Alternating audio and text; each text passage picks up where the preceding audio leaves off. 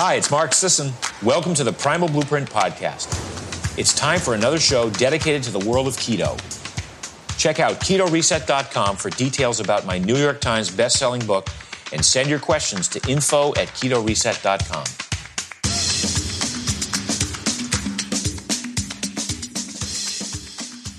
Hi, listeners. Welcome to the Keto Show. And this is a recording of a Facebook Live event I did for our wonderful folks in the Keto Reset Facebook group.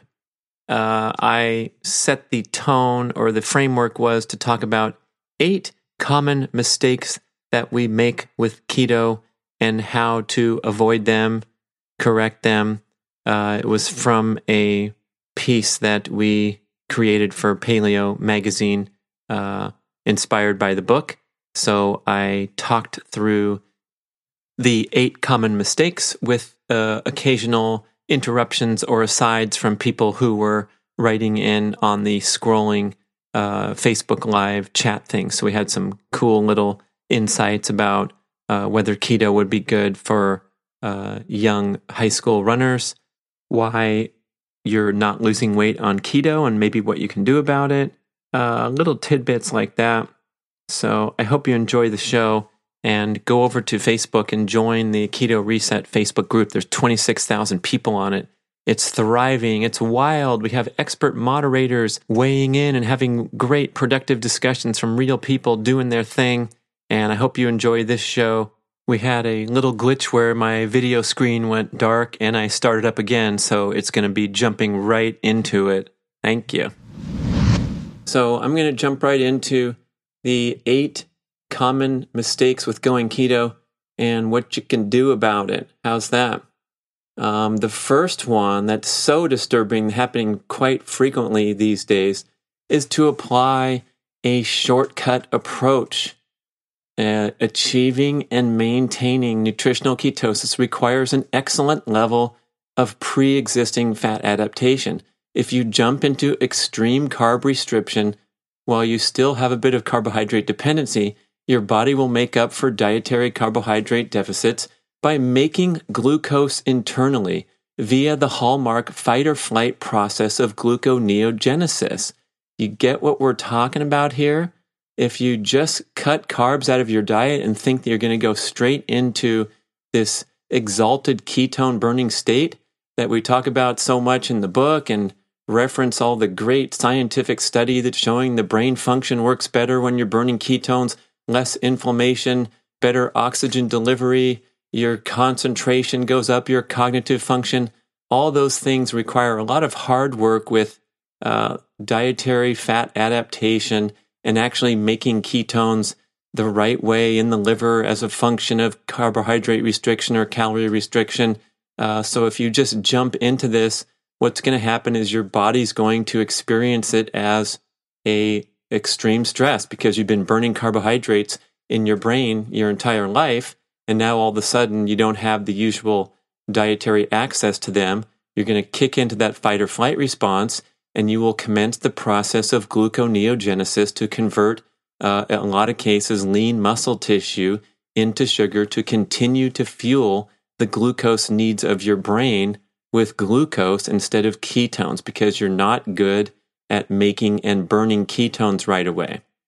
Okay, so the shortcut approach really important to be patient, make sure that you can comfortably skip meals without feeling hungry or experiencing a decline in mood, energy levels, cognitive function.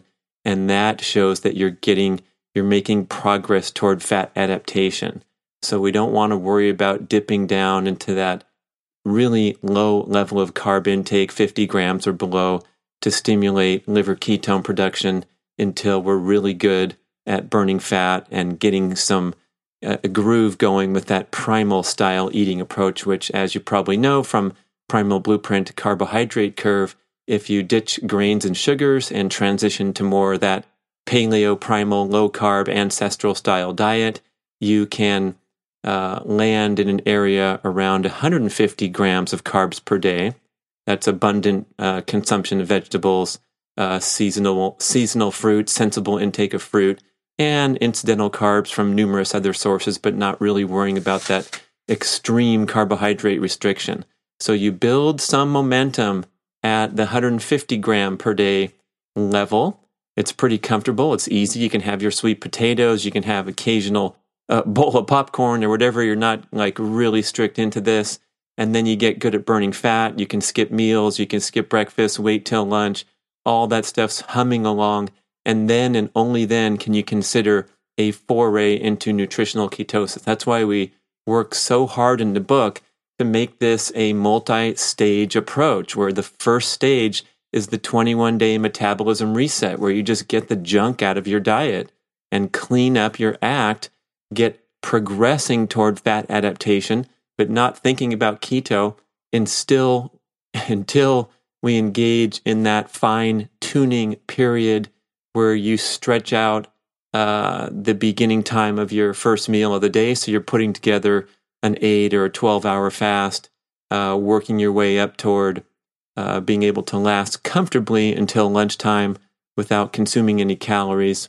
And that indicates, let's say, uh, a 16 hour fast.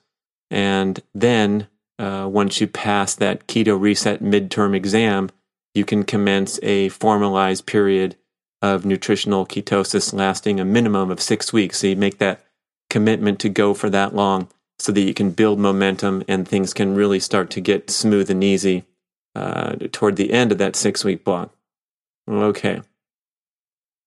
Oh, um, someone just jumped in here and said, Hey, Brad, you mentioned that Kelly Starrett was on the expert interview section of the Primal Blueprint digital course, but I don't see his content listed. So we have interviews from Kelly in the Primal Endurance course, extensive interviews, as well as the Keto Reset course uh, but not in the uh, Primal Blueprint 21 Day Reset course. Uh, maybe that answers your question, Justin. Anyway, so the shortcut approach is the first and foremost thing to avoid uh, when you're uh, considering keto. You might feel great for a while on an abrupt immersion into keto thanks to the stress hormones circulating, but your chronic stimulation of the fight or flight response will lead to a rebound effect where you eventually become fatigued crave sugar, consume high doses of Ben and Jerry's, and sleep all weekend. These are all hardwired survival mechanisms against the restriction of your usual steady supply of energy. So that's an important point to make. When you jump into an extreme dietary uh, uh, transformation of any kind or a crash diet of any kind, you're going to feel buzzed on adrenaline for a while and you're going to report to your friends and followers, I feel fantastic. I wake up at 6 a.m. I'm not even hungry. I can go for hours and hours on this crazy new diet, whatever it is, fill in the blanks. And it's because of the stress response, not because of the beneficial metabolic effects of your diet. So understand that distinction. When you put yourself into a crazy situation, your body will respond by pumping out these stress hormones, trying to get you through it.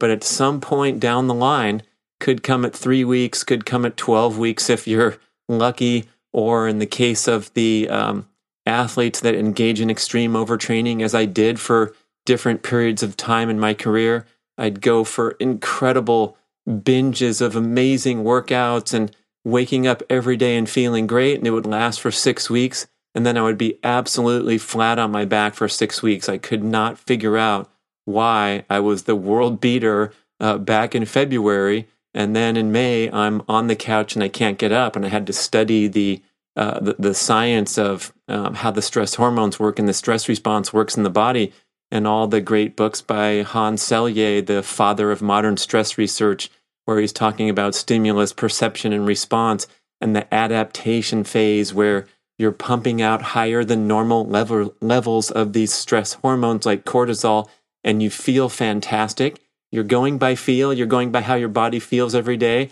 So I'm not stupid. I'm not pushing myself to do stuff that I don't feel like doing. I'm buzzed and I'm pumped up and I'm like, let's go. Let's go for three more hours. I feel great. And all that's true. But you have to use that reasoning, that higher level reasoning to think, wow, I've really been going crazy and doing extreme training for weeks and weeks on end. I'm not even tired. Maybe I'm in an overstressed state and need to just settle down for the sake of settling down. You get the difference? Okay. Uh, also relevant to uh, crazy diets. Okay. Uh, the second of the eight ways that you can make mistakes with keto is insufficient duration with your keto stints. Dr. D'Agostino asserts that nutritional ketosis efforts should last a minimum of six weeks. This is when you start to experience the maximum benefits of fat and keto adaptation. By this time, you'll likely have regained any temporary performance declines caused by muscles and brains competing for precious ketones when deprived of their usual steady supply of glucose. So remember that as you're transitioning into fat and keto adaptation in the first few weeks of going keto, uh, it's going to be possibly a tough time, especially if you're trying to do a significant amount of exercise. Because if your muscles have been in that sugar burning state your whole life, of course, your brain's mostly reliant upon glucose your entire life, almost all of your brain's energy needs. And now all of a sudden you're restricting both your primary muscle fuel and your primary brain fuel. You're going to have a competition for energy. That's why in the first three weeks of transitioning to keto, it's a great idea to tone down your exercise habits and just try to focus on the dietary transformation instead of maintaining whatever uh, training volume or frequency of gym visits you had been doing before. Just be patient. Give it, uh, take a three week break in your training, a plan for a down cycle in your training while you're restricting your calories, and you'll have uh, a lot easier time of it because you don't have this huge energy demand need and even uh, demanding less energy than normal will make things uh, a lot easier set you up for success with that easy transition and then guess what happens after three weeks of ketogenic eating your body starts to get used to it and the benefits start to kick in the turbocharged fat burning and the ketone manufacturing in the liver being upregulated then you have that energy throughout the day. You're hardly ever hungry. You can start to relate to a lot of the benefits that you read about that are so exciting and sound so great, but sometimes don't really um, kick in in that realistic manner when you're doing them. So tone down the exercise and also make the long term commitment to keto so that you know you're looking at a six week timeline rather than seeing how it goes for the first couple weeks and seeing if you can stick with it. Just know that it might be difficult out of the gate, and then you build momentum each passing week. So make sure that uh, your duration out of the gate is long rather than uh, haphazard. Okay. Um, these comments and questions are scrolling, so I don't want to miss them. So I'll take a little break from the list and uh, go to the live questions. And if you can see, let me look at myself on the camera. Am I shaking a little bit because I'm so nervous to talk to my my keto reset group? No, it's because I just got out of the cold tub and um, I'm getting really good at uh, uh, my um, sort of it's sort of a meditation session where uh, I'm doing these 20 deep diaphragmatic breath cycles once I jump into the tub. The tub's at 36 degrees now, which is awesome because on 100 degree days, I appreciate this uh, cold plunge, the chest freezer cold plunge so much more. I've been doing this all throughout the winter, and it's just getting hot now. Um, and boy, how much fun!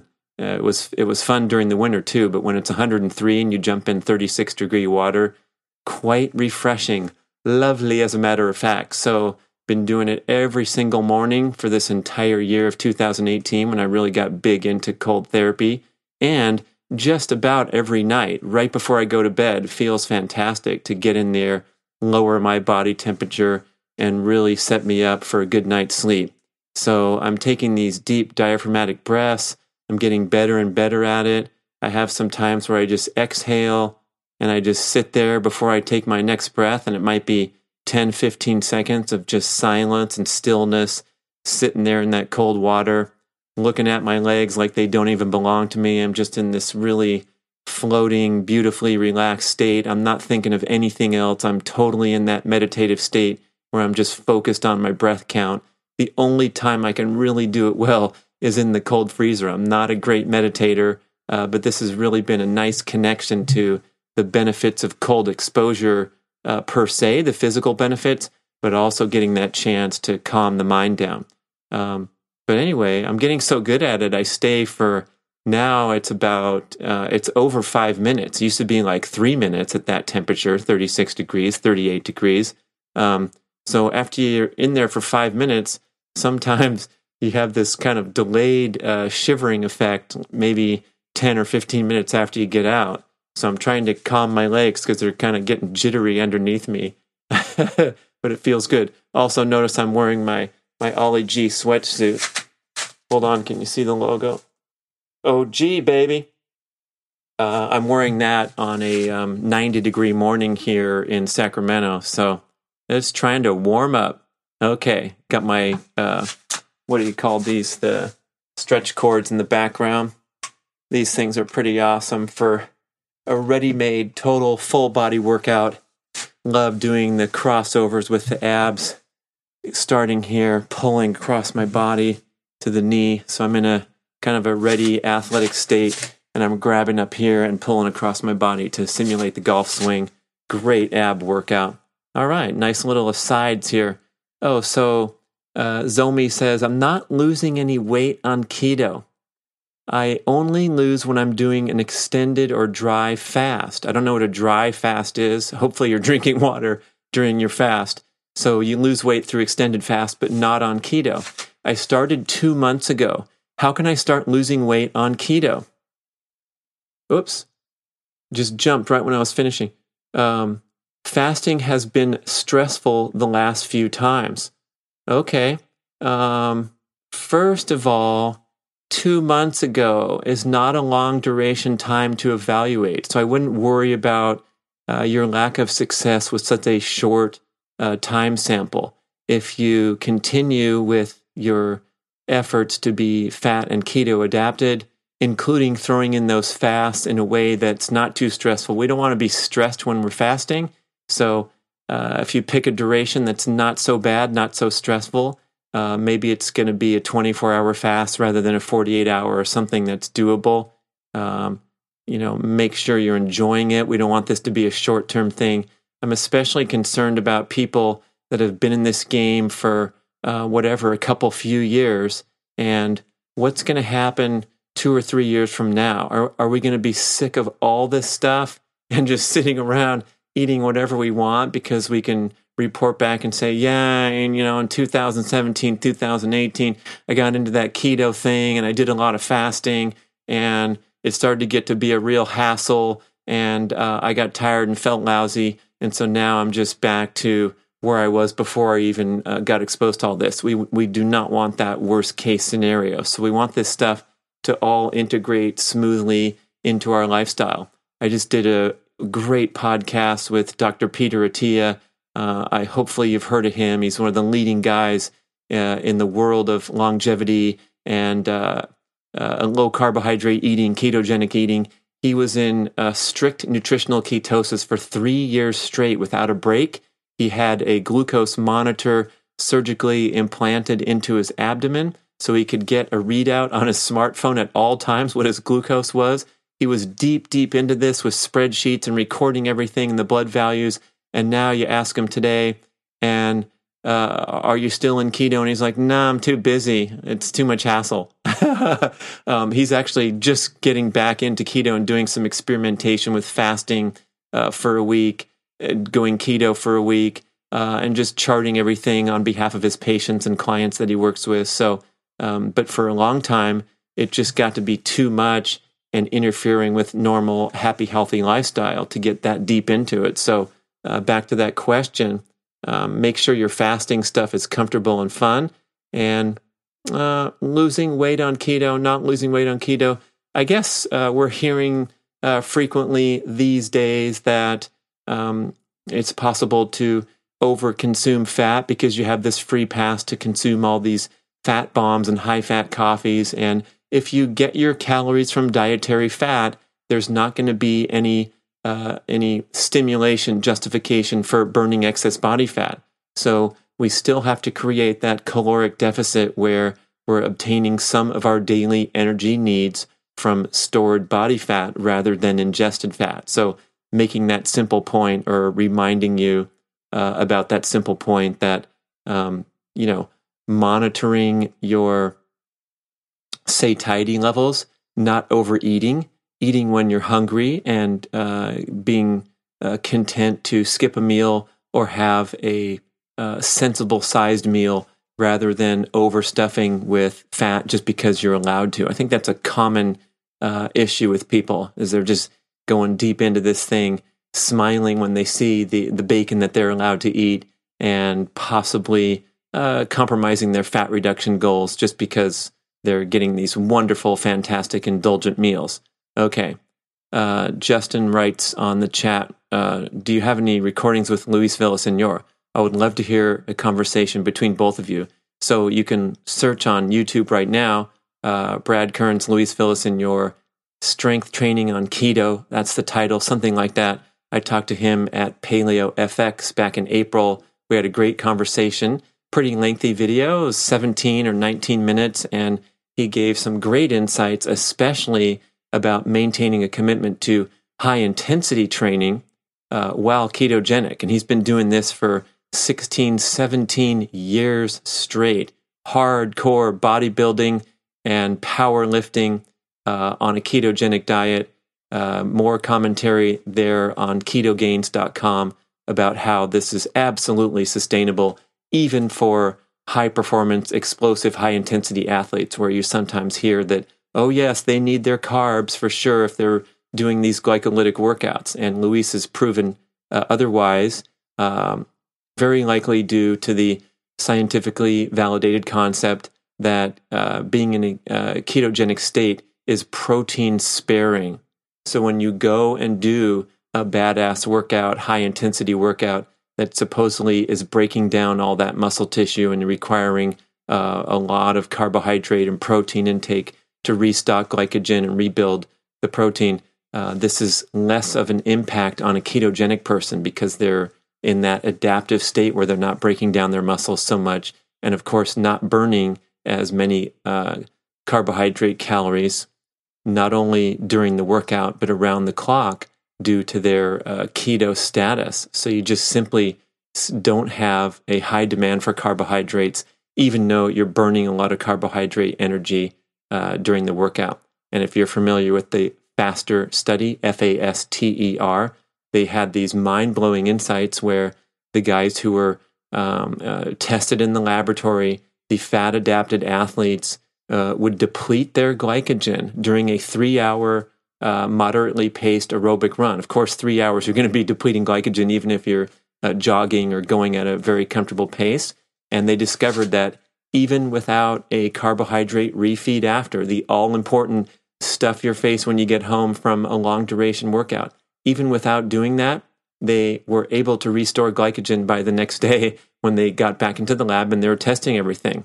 And um, not quite exactly sure how that was happening so efficiently in these fat adapted athletes, but you can restock glycogen without even stuffing your face with carbs. Uh, and also, uh, Attia told me during the podcast that um, a fat adapted athlete does not require uh, complete overstocking with glycogen at all times, like we've been told uh, for endurance, endurance athletes forever, that you have to keep those glycogen tanks constantly filled up such that when you get home from a workout, you have this critical window of opportunity time of an hour immediately after the workout when your muscles are most receptive to glycogen reloading and nutrient reassimilation. So you're obligated to slam down food as soon as you're done with your workout and restock those muscles right away because otherwise you're going to compromise your recovery. And all this was uh, largely true in the carbohydrate dependency paradigm, but not in the fat adapted paradigm. Dr. Timothy Noakes has uh, expressed this difference uh, better than anybody, where he's tearing the pages out of his uh, best selling book, The Lore of Running, because they're no longer relevant when you become fat adapted. You don't have to stuff your face uh, with the calories that you just burned during the workout. And Attia said that a, a fat and keto adapted athlete might be walking around with less than full glycogen tank storage because you don't need them. You don't have that high demand for glycogen. Pretty interesting. That means you're going to uh, carry around less weight and feel less bloated. And that's why people that go keto can lose 10 pounds in the first week because a lot of that's water retention as well as reduced inflammation and reduced uh, glycogen levels. And remember, when you're storing glycogen, uh, one gram of carbohydrate you consume binds with three to four grams of water in the body. So you get that uh, bloated sensation when you're in a high carbohydrate eating pattern, and that goes away when you get fat and keto adapted. Okay, uh, James says, Are you doing the Wim Hof method? Uh, when I was talking about my cold plunge and my deep breathing. Um, I'm learning more about it. I'm listening to this incredible book uh, called "What Doesn't Kill Us." Is that what it's called? Sorry, um, uh, it's the, uh, the the the guy talking about um, cold exposure and um, uh, how it you know, kind of reawakens our uh, primal abilities to be uh, more resilient humans and things that we're missing out today when everything's comfortable, including the air temperature in our largely indoor environments. We never expose ourselves to heat or cold anymore, and we lose a lot of these uh, primal adaptations that can have uh, good carryover consequences into just being more focused, resilient, disciplined in daily life. So uh, the breathing thing, it turns out, uh, for me anyway, turns out to be a big part of the cold exposure that I just have to lock into a breathing pattern in order to withstand the cold. So I'm really uh, appreciating Wim Hof method more. Um, haven't done those distinct uh, uh, training exercises where you psych yourself up and uh, get into a breathing ritual beforehand so that you can handle the cold. So I've kind of just been uh, adapting myself through repeated exposure every day. So I'm kind of backing into the Wim Hof, Wim Hof method is my answer and interested in learning more about it. Okay, so Tim says, can you briefly cover the importance or lack thereof of blood ketone values? I've been strict keto for about eight weeks. I feel great. I'm slowly, steadily losing weight. However, my fasting blood ketones are rarely above 0.5. Should I ignore the blood numbers and just keep moving forward? Yes, yeah, Tim, that's funny because um, when I was working on the book, I plunged deep into a strict period of nutritional ketosis, lasted about five months, over five months, measuring my blood every single day, couple few times a day, all in the name of research and getting some uh, body of work to comment upon uh, in writing the book. Mark Sisson doing the same thing. We're talking about it with each other. We're sending text pictures of the screen readout and noticing what was happening to me anyway was I was rarely above that 0.5 level that uh, by and large is defined as the uh, the cutoff point, the low cutoff point for saying that you're in ketosis. So under 0.5, you're not technically in ketosis. 0.5 to 1.5 uh, represents that uh, that basic or that introductory level of ketosis. Um, couldn't figure it out for a while had talked to some of the world's leading experts like Dr. Kate Shanahan. She described this concept known as ketone flux, where your body produces exactly what you need of any substance, including ketones, at any time. So your liver, the control tower, tower for all uh, processing of nutrients and metabolic function, is going to dump into your bloodstream exactly what you need at any given time. We know that even in the total blood volume in the body of what is it, seven to eight liters? Is that right? Or 10 to 12 liters? There's a lot of blood running around our body, and our optimal circulating level of glucose is only five grams, one teaspoon. So the liver is constantly making sure that we have the exact amount of glucose in the bloodstream at any time, because we know that even getting a little bit high or a little bit low on glucose can have dire circumstances. It's bad deal. Hyperglycemic, hypoglycemic, you're both going to drop to the ground pretty soon. Uh, that's the dangers of diabetics when they have a, a difficulty controlling that. So the same with ketones. Your liver is going to make the exact amount of ketones you need to optimize your function at that point, to send the brain whatever fuel source it needs. If you're transitioning over to keto, and you're going from uh, a hundred percent glucose burning brain uh, over time, improving to uh, when a highly fat and keto adapted person can get up to like uh, two thirds ketones and one third glucose. So during this graceful phase, when you're transitioning over to becoming more metabolically flexible, you're going to make ketones and you're going to burn them. That means that your blood meter might not show a big reading. It also means that at first you might show higher readings than over time as you become better at making and burning ketones rather than just making them.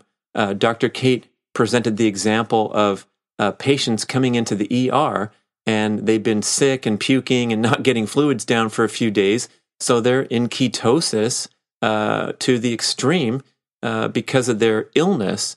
And so they can go test on the blood meter and have a high level of ketones. But again, if you're take, talking about an average Joe eating the standard American diet, uh, is very poor or incapable of burning ketones, all that's happening is the ketones are being produced.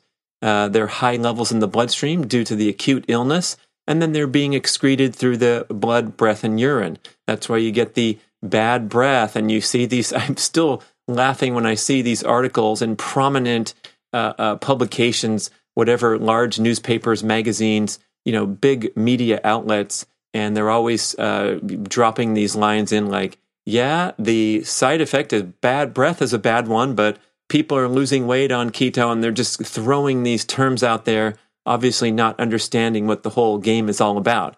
So if you have uh, ketones on your breath or you're peeing on the keto sticks and turning them dark, that means you're making ketones and not burning them. I'd much rather uh, see your report that your blood values are low, but you're feeling great, losing weight, you have steady brain function all the day. And so that uh, gave me a little bit of uh, reassurance when uh, I talked to Kate and a few other people actually saying that, yeah, it's not necessarily the high blood values on the screen, but it's how you feel and all the other uh, peripheral factors that are going well uh, that indicate that you're becoming fat and keto adapted. And there seems to be uh, a fair amount of genetic variation too, where some people are going to put up higher numbers than someone else, uh, but all things are going well.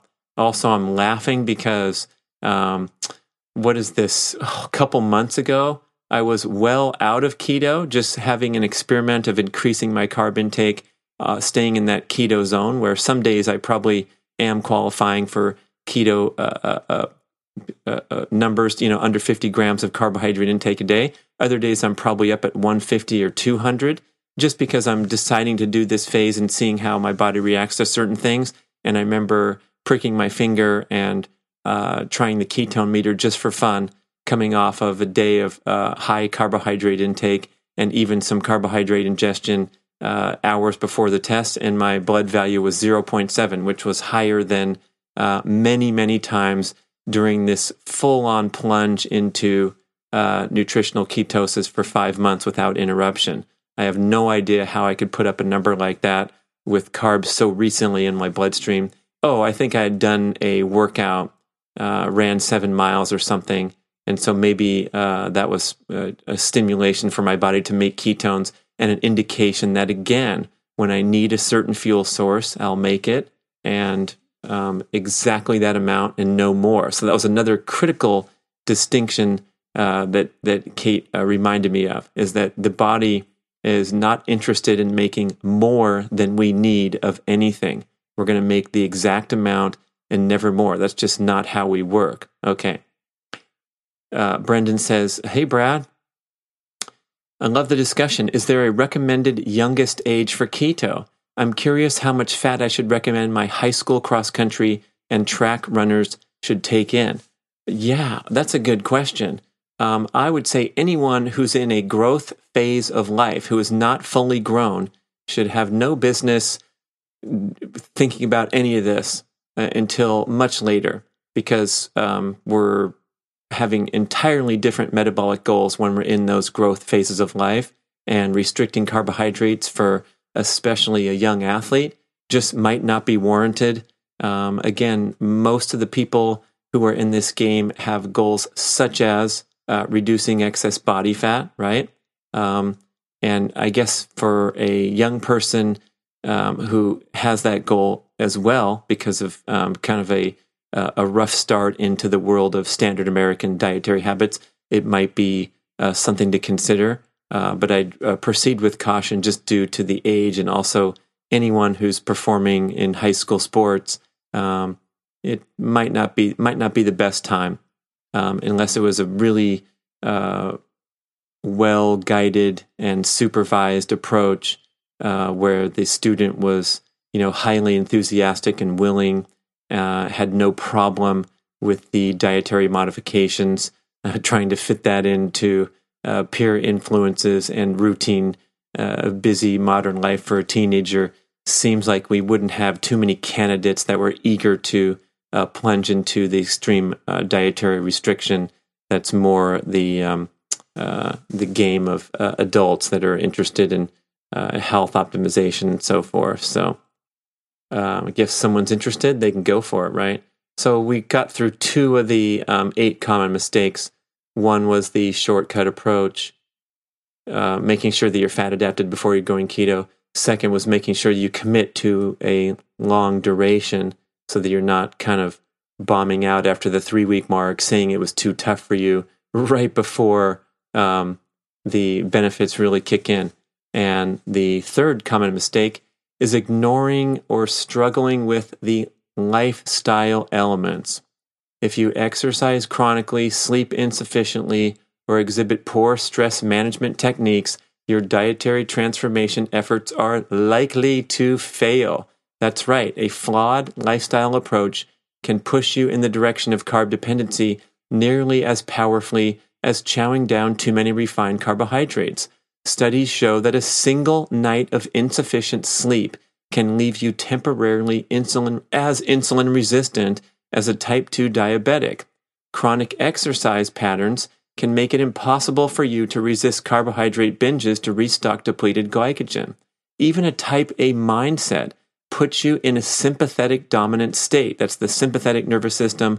We call that the fight or flight nervous system, uh, in contrast to the counterbalancing uh, parasympathetic nervous system function. These are two branches of the autonomic nervous system that we want to have operate in harmony and in balance. But today, with this go, go, go mentality, we're in a sympathetic dominant state. And being in that fight or flight, that oversympathetic, I shouldn't say that, sympathetic dominant state, oversympathetic state. Oh, sorry about your bad day. Boo hoo. Okay. Being in that fight or flight state too often correlates with sugar cravings and fat storage. I know. Cortisol, high cortisol levels causing you to crave more sugar and being more likely to store those calories as fat and more likely to overeat due to the fight or flight responses adverse impact on your appetite and metabolic hormones. You will spike the prominent hunger hormone ghrelin, and you will dysregulate the important satiety and fat storage hormone leptin when you are a stress head.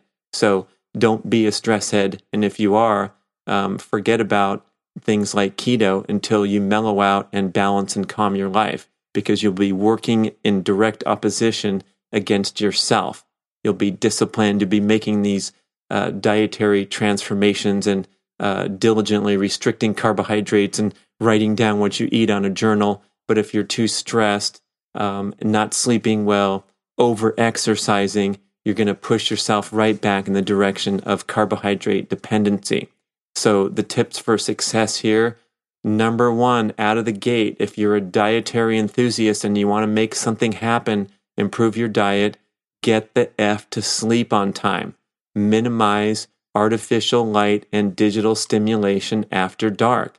These will throw off your appetite and metabolic hormones. You will be a fat storer rather than a fat burner because you are compromising your sleep habits.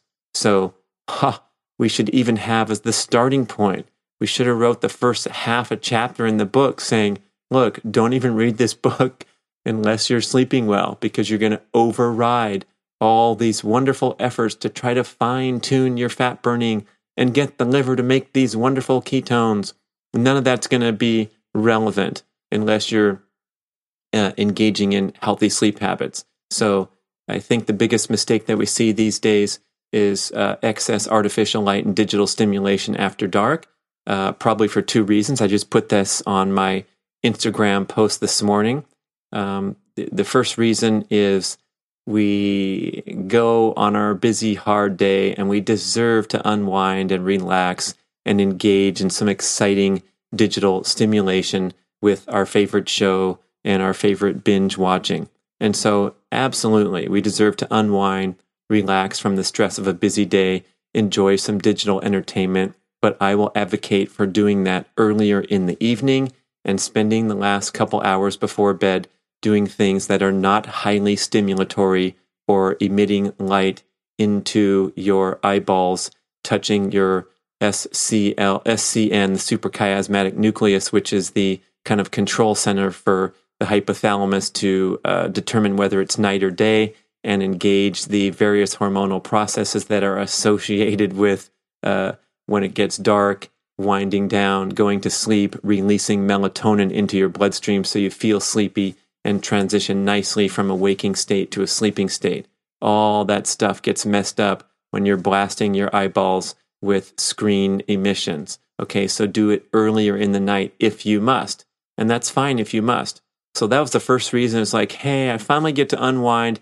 All my chores are done. My kids are asleep, whatever it is. And now it's 10, 13 p.m. and time to turn on a show.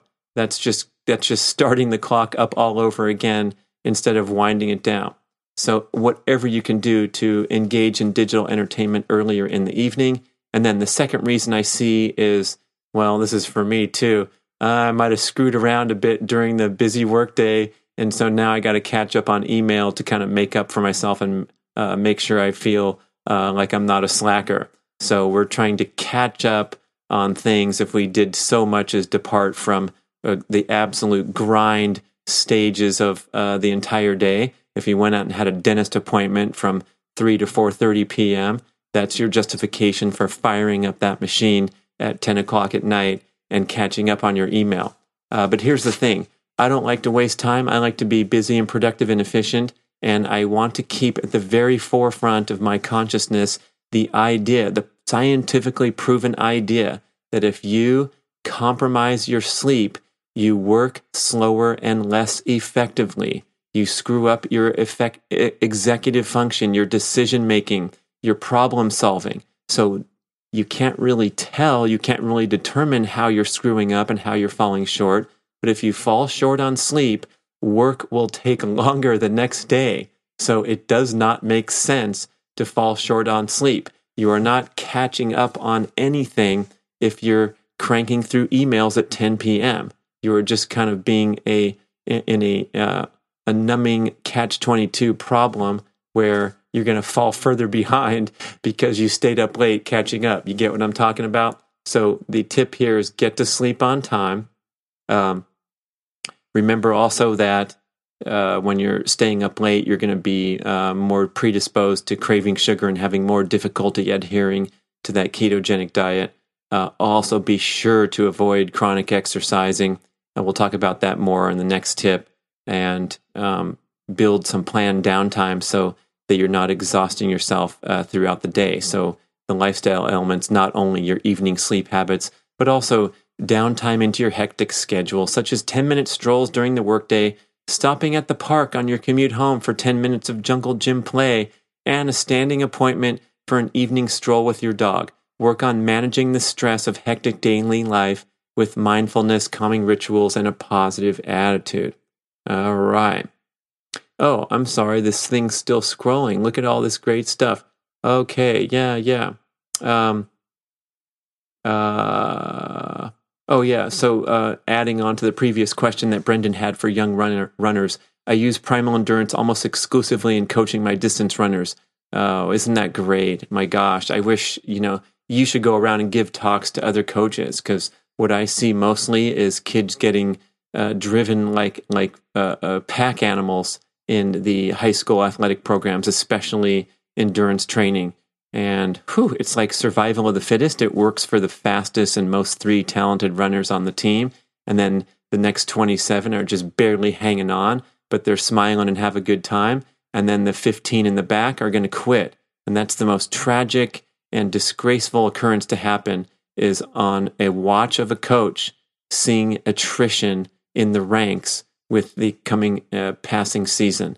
And I see far too many coaches that are overly geeked up and overly competitive and want to win and want to get their varsity team to the county championships and maybe qualify for the state. And they're obsessed and absorbed with uh, the performances of the fastest five runners and how they're going to modify their next interval workout to help with their finishing kick.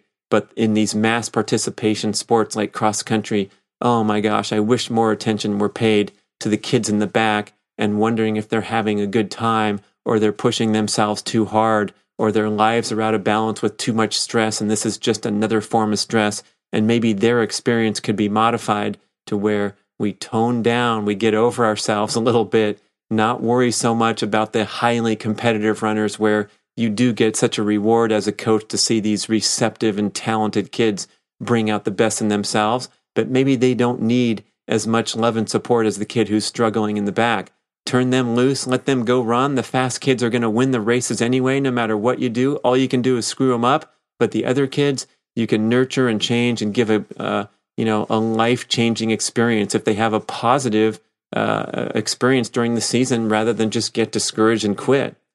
Ah, how's that, man? A little mouthful. Yeah, let's record that as a soundbite and send it out to uh, high school coaches everywhere. Okay. Uh, so the fourth thing on the list, the ignoring and struggling with lifestyle elements, was the third common mistake we make in keto. Uh, the fourth thing is over exercising. Early into keto adaptation, both muscles and brain are starved of their usual steady supply of glucose and trying hard to function well on alternate energy sources. At first, your muscles and brain are competing for precious ketones. I talked about that a little earlier in the show. Do you get what I'm saying here? Um, your brain is the ravenous energy demand organ, burning up some 20 to 25% of all your daily calories. Boom. And guess what? The brain's going to take priority too, because that's just how the body works. Genetics, we need that brain functioning no matter what, even when we're uh, uh, tired, starving, stressed, sick, whatever. So the brain is always going to get the fuel it needs it'll be a very uh, uh, uh, formidable foe trying to uh, gather that energy from your bloodstream, take it, and use it for its high functioning throughout the day. Um, that means that uh, your muscles might come out on the short end of that, and you might have these subpar workouts that we hear about so much when people are transitioning over to keto and feeling like they lose their top end or even endurance athletes report that they're just not quite as sharp for a while. Um, now, when you are forcing your body to work out as you transition into keto, so you're going out there, uh, the muscles are firing, you're pedaling the bicycle, you're rowing, you're jogging, whatever. So you're burning energy and your muscles are consuming uh, this precious energy that's no longer coming uh, from the diet in massive doses of carbohydrate. Uh, that is also going to possibly contribute to uh, symptoms like the brain fog and the afternoon blues. So it's this competition for energy that can make things really tough, especially out of the gate when you go keto. So uh, when you're over exercising, oh my goodness, that's when um, you're going to probably suffer on both accounts. You're going to have crappy workouts and you're going to have afternoon blues, and it's going to be a bummer of a time. So the tips for success is in the especially in those first three weeks of your foray into nutritional ketosis, back off on your typical overall workout energy output, back off on the total calorie burning accumulation in your uh, uh, workout pattern for the week or whatever you want to count. This will make sure that your muscles and brain don't have to compete for energy. Instead, focus on increasing all forms of gentle everyday movement. So, sitting around, uh, crossing your fingers, and not exercising while you transition over to keto is going to make it a lot more difficult because inactivity promotes insulin resistance, promotes carbohydrate cravings, and this is a has a profound and immediate effect where uh, studies showing after 20 minutes of sitting still, you start to uh, uh, become less insulin sensitive. You become more insulin resistant, even in short periods of stillness. So our bodies are designed to move all the time, and we really thrive on uh, constant, uh, everyday, gentle movement throughout the day. Of course, we also have jobs and we have to sit there and, uh, you know, review reports and uh, give a Facebook Live performance. I'm, I'm fidgeting around a little bit, aren't I? Yeah. Now my legs are finally, uh, you know, I'm finally warmed up, so I'm not shaking. Uh, but, you know, I'll bob and weave a little bit. Can see different pictures in the background. I worked so hard on the background here, so you wouldn't see goofy stuff in the background. You'd see AI, you'd see me wiping out at Lake Tahoe, my new podcast logo, haha, all kinds of fun stuff to distract you in case I'm not interesting enough here. Now, um, the the goal here when you're increasing all forms of general everyday movement is that you're up regulating fat burning.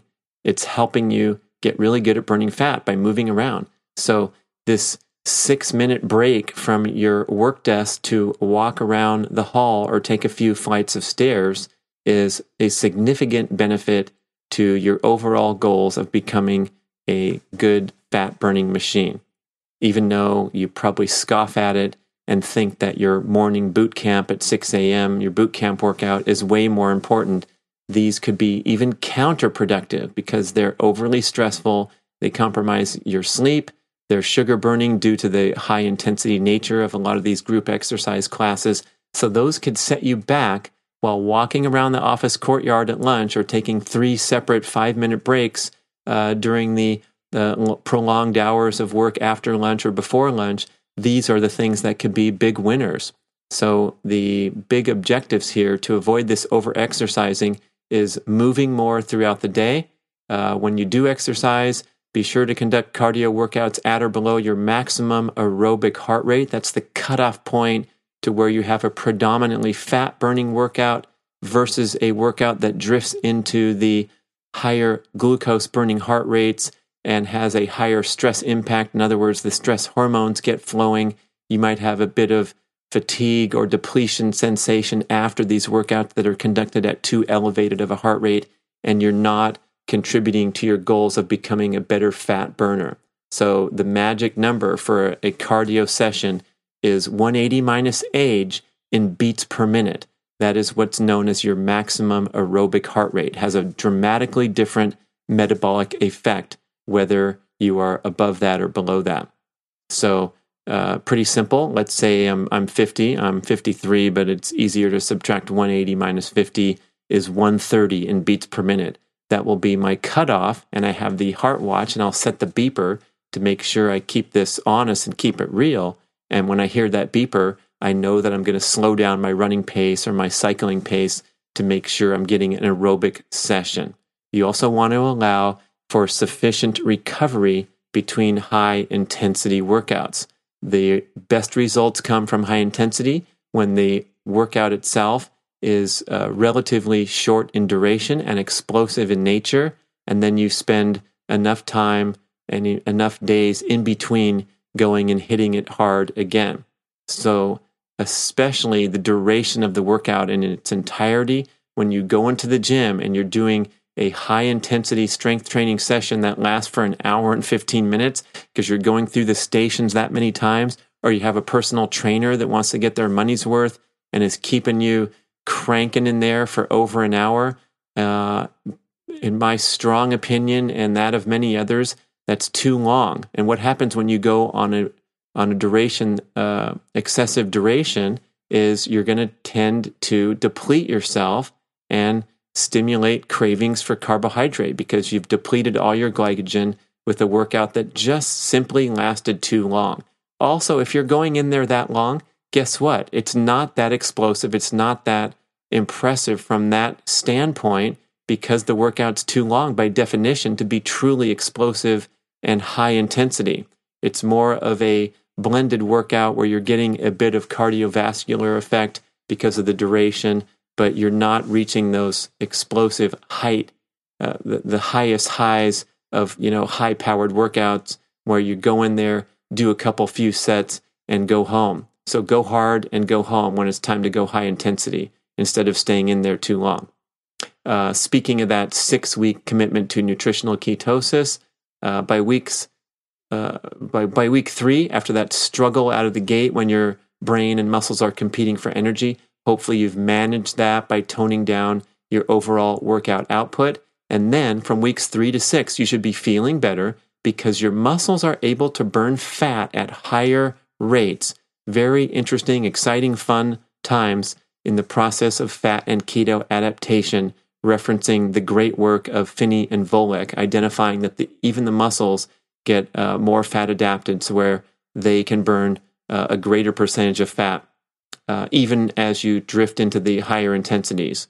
But also, when you think about the whole entire big picture, if you're a sugar burning beast and you're going to the gym, look, you park your car in the parking lot, you start walking to the door and walking up the one flight of stairs, and you're burning sugar right away. And then you get on the exercise bike for a gentle 15 minute warm up, but you're so bad at burning fat due to your diet and due to your high stress lifestyle that you're even burning sugar during your 15 minute workout, 15 minute warm up. And then you go into the, uh, the high intensity stuff, the glycolytic workout itself, and you're burning sugar at an accelerated rate and then you're cooling down afterward, walking back to the car. You have to stop at Jamba Juice. You're standing in line. You're burning sugar the whole time. And uh, all the workout did was accelerate your rate of sugar burning and uh, increase your appetite for more replenishment. So you're going to order the medium Jamba Juice and the healthy breakfast loaf. And that's going to give you uh, a massive dose of carbohydrates. We wrote about this in the Primal Blueprint and analyzed the macronutrients of the little snack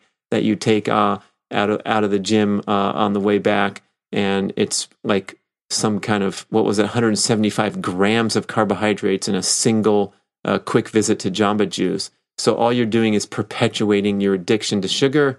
You're going to struggle with reducing excess body fat because you're going to burn calories and then you're going to replenish them right away due to your massive appetite and your propensity to burn sugar rather than fat. And it's just going to be bad news. And in many cases, in many uh, manners of speaking, accelerated aging due to your fitness regimen and your propensity for healthy snacks like Jamba Juice. It's a bad deal. So we want to get out of that. We want to explore this world of fat adaptation. Um, and back to my reference in the story, from weeks three to six, you should be feeling better because your muscles are burning fat at higher rates. And then the ketones you make will be preferentially sent on an express train from your liver to your brain. Remember, your brain can't burn fat, it burns glucose only or the glucose like substitute of ketones. So that's the ultimate state of being fat and keto adapted is that your muscles are uh, fat burning and your brain is ketone burning. Okay, so don't set any performance goals, uh, fitness goals during those first six weeks of ketos. Once you hit that six week mark, then you'll be primed for performance breakthroughs because your genes are going to be rewired to be fat burner instead of sugar burner. So you'll get back to previous uh, uh, athletic competency after six weeks, and then you will take off and go up from there. And so many great reports from uh, endurance athletes and strength athletes alike uh, saying that they're making breakthroughs on keto. Okay, um, number five in the common mistakes. Monica Stewart Lewis has joined. Monica, high jump superstar. How are you? CrossFit queen.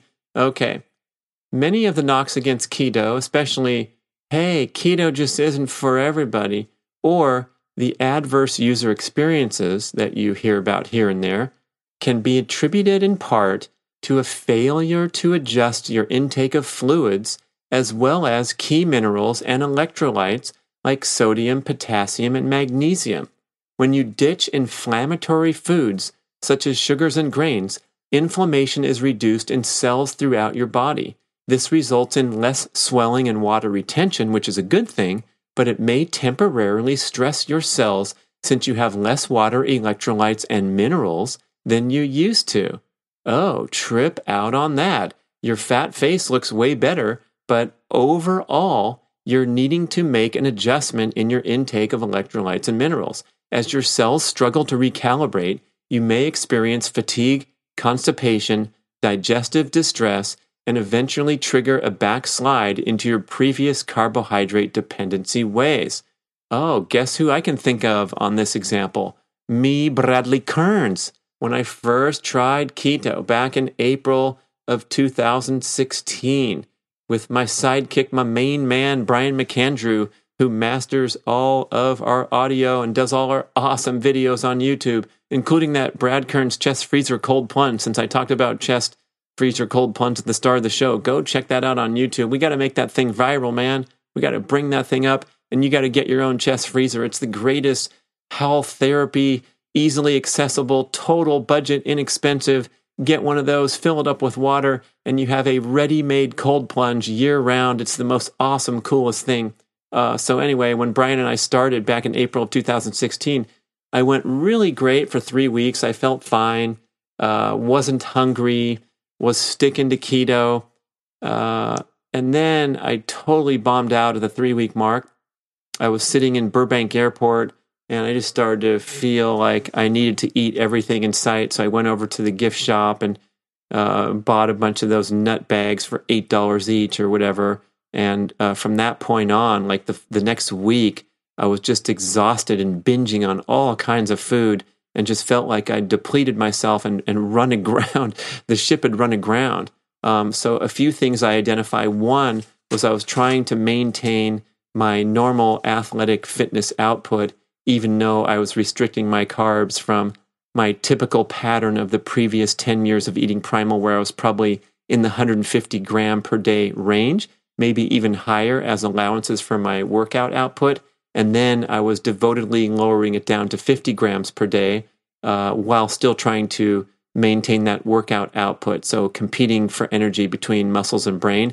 And then, secondly, I think I really messed up the electrolyte thing and just didn't put enough sodium back into my body. Upon uh, further research and consultation, especially with Luis Villasenor, he explained that all these symptoms of feeling hungry and feeling tired, uh, blaming it on keto, like, yeah, maybe it's not for me. Maybe I'm more of a carb burning person than the next person. And so I, I tried it and it didn't work. He says a lot of that might be attributed to uh, electrolyte imbalance, failure to consume enough sodium. So Dr. D'Agostino, uh, who we re, uh, uh, quoted reference for the book, suggests adding four to eight grams, that's one to two teaspoons of sodium to your diet each day when you go keto.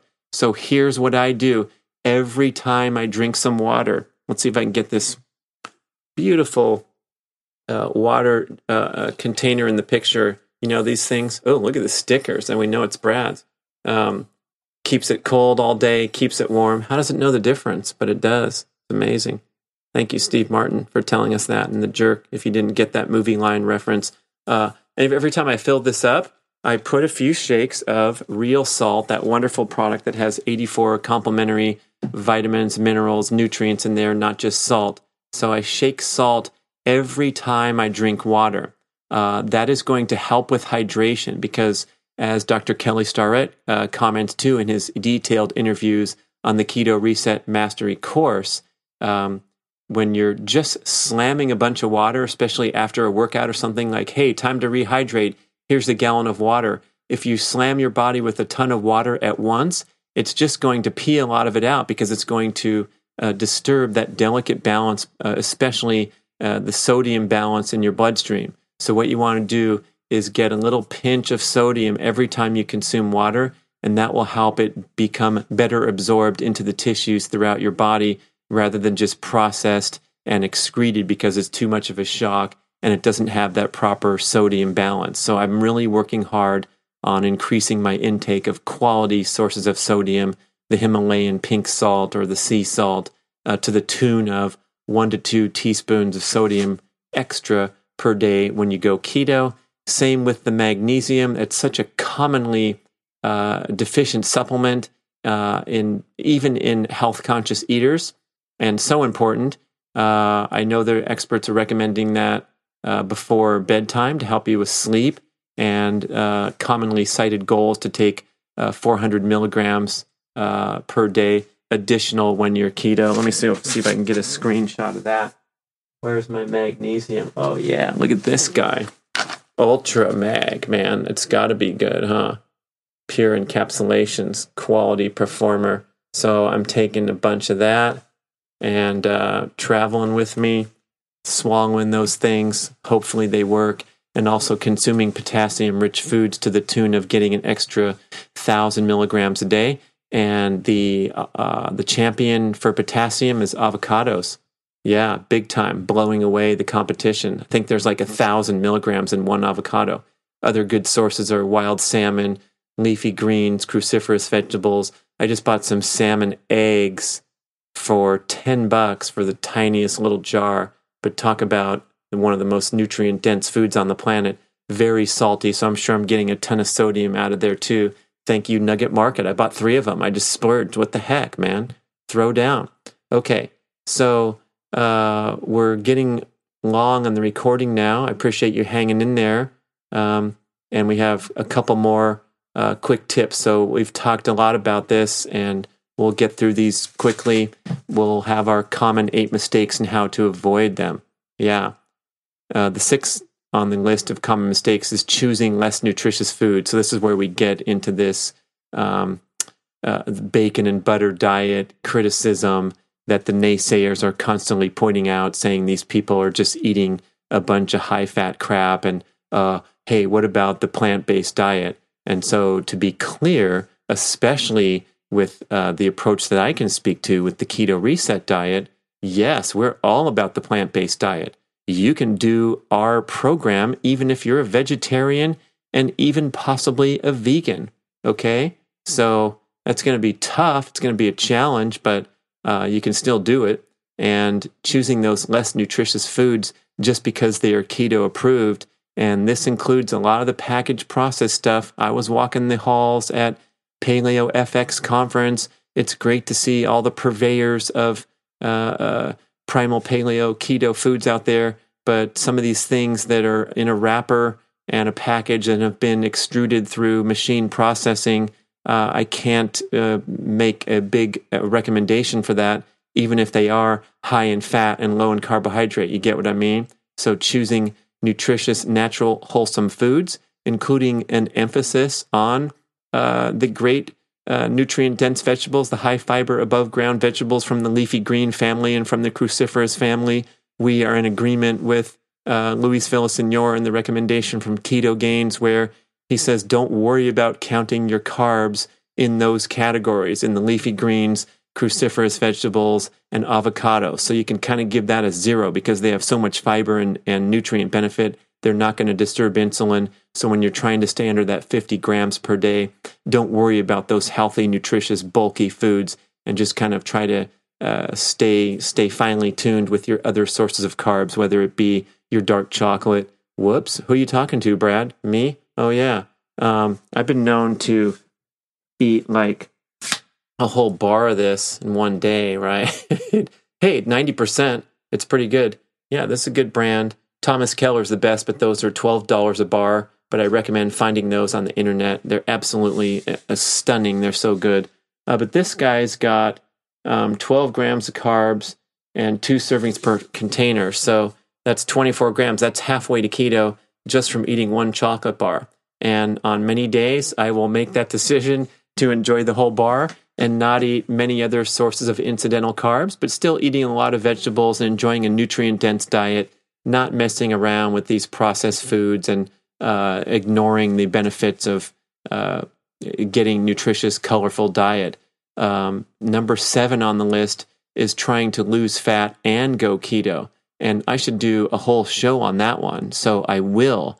Uh, but we want to uh, remember that as we tout the wonderful benefits of uh, fat reduction through ketogenic eating, we first have to become metabolically healthy. This is a great point made by Dr. Tommy Wood, Nourish, Balance, Thrive, and Elle Russ uh, with the Paleo Thyroid Solution. Is don't even think about losing excess body fat until you're metabolically healthy and until you're fully fat and keto adapted.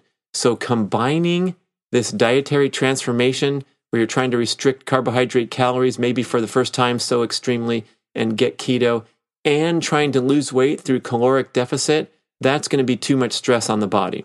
So, the goal is to get to uh, get through the keto reset journey, the met- met- metabolism reset, the fine tuning period, the six week period of nutritional ketosis. Yes, you might lose excess body fat as a consequence of doing this journey. You might lose a lot of it. People are writing in with great results, but wait until you get through with your six week keto period.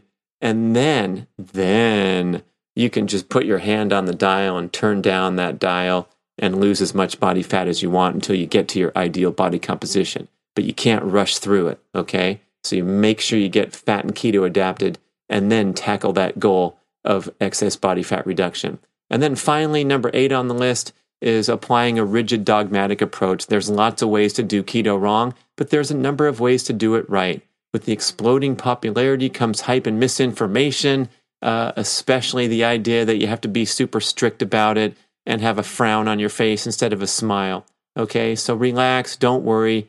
Don't think you have to know every single opinion and angle and counter opinion on the topic of keto. Run rapidly in the other direction from dogmatic, dogmatic, heavy handed communication. Immerse into n equals one. That means personal experiment of one. See what makes see what works for you, and don't worry about the rest. Don't worry about skipping breakfast if everyone's saying that. Maybe you can skip lunch instead that kind of thing. Fine tune it, do something that works for you and that you feel like you can sustain rather than something extreme and strict where we don't even know if we'll be talking to you a year from now. How's that, everyone? Thank you so much for listening and commenting. And I look forward to doing this regularly. So send me some suggestions either through uh, the Facebook group or to info at ketoreset.com and go over to ketoreset.com and check out the mastery course because it is super awesome. It has everything you need to succeed. I am going to give you a 20% discount just for listening all the way to the end of this show. Surprise, it's Brad20, B R A D 20. So when you decide to enroll in the mastery course and get lifelong access to all those videos and the step by step walking you through the entire journey as it's detailed in the Keto Reset Diet book and listening to all the experts and all the wonderfully organized information that you can pick and choose from and make this an amazing educational journey. Uh, when you're ready to check out, just put Brad20 into the, uh, the discount field and you'll get a 20% discount on your course enrollment. Thank you for hanging on Facebook Live. See you soon. Bye, Monica.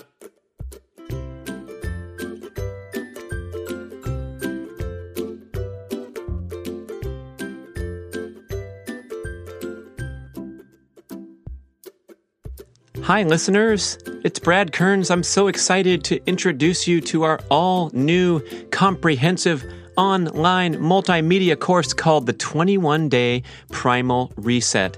This is everything you need to go step by step into a lifestyle transformation and go primal, go all in, make the commitment. We are here with an amazing online course with over 60 videos taking you through step by step daily challenges in the areas of diet, exercise, and lifestyle. You also get to download an assortment of print and audio materials. We have an awesome app that helps you engage with the community while you're doing your 21 day reset, daily inspirational emails emails, keeping you focused, giving you tips and tricks. We have shopping list PDFs. Oh, it's a great collection of items all on the login portal as soon as you register instant and lifetime access, everything you need. What a great gift to give someone, family, friend, loved one that you want to share the gift of primal living with. And even if you're an expert long term, what a great way to kind of tune up and get that reset going, build some momentum if your goals are reducing excess body fat, being healthy healthy and staying with the primal program for the rest of your life. That's what this journey is, is a kickstart to generate long-term lasting lifestyle change. And when you enroll at primalblueprint.com, we have a wonderful selection of add-on product kits at an extreme discount to thank you for enrolling in the digital course. So you can throw in some wonderful primal kitchen products or primal blueprint supplements. Check it all out at primalblueprint.com. Everyone deserves a reset. You deserve a reset. Make the commitment for 21 days, and we'll be with you every step of the way to guide you.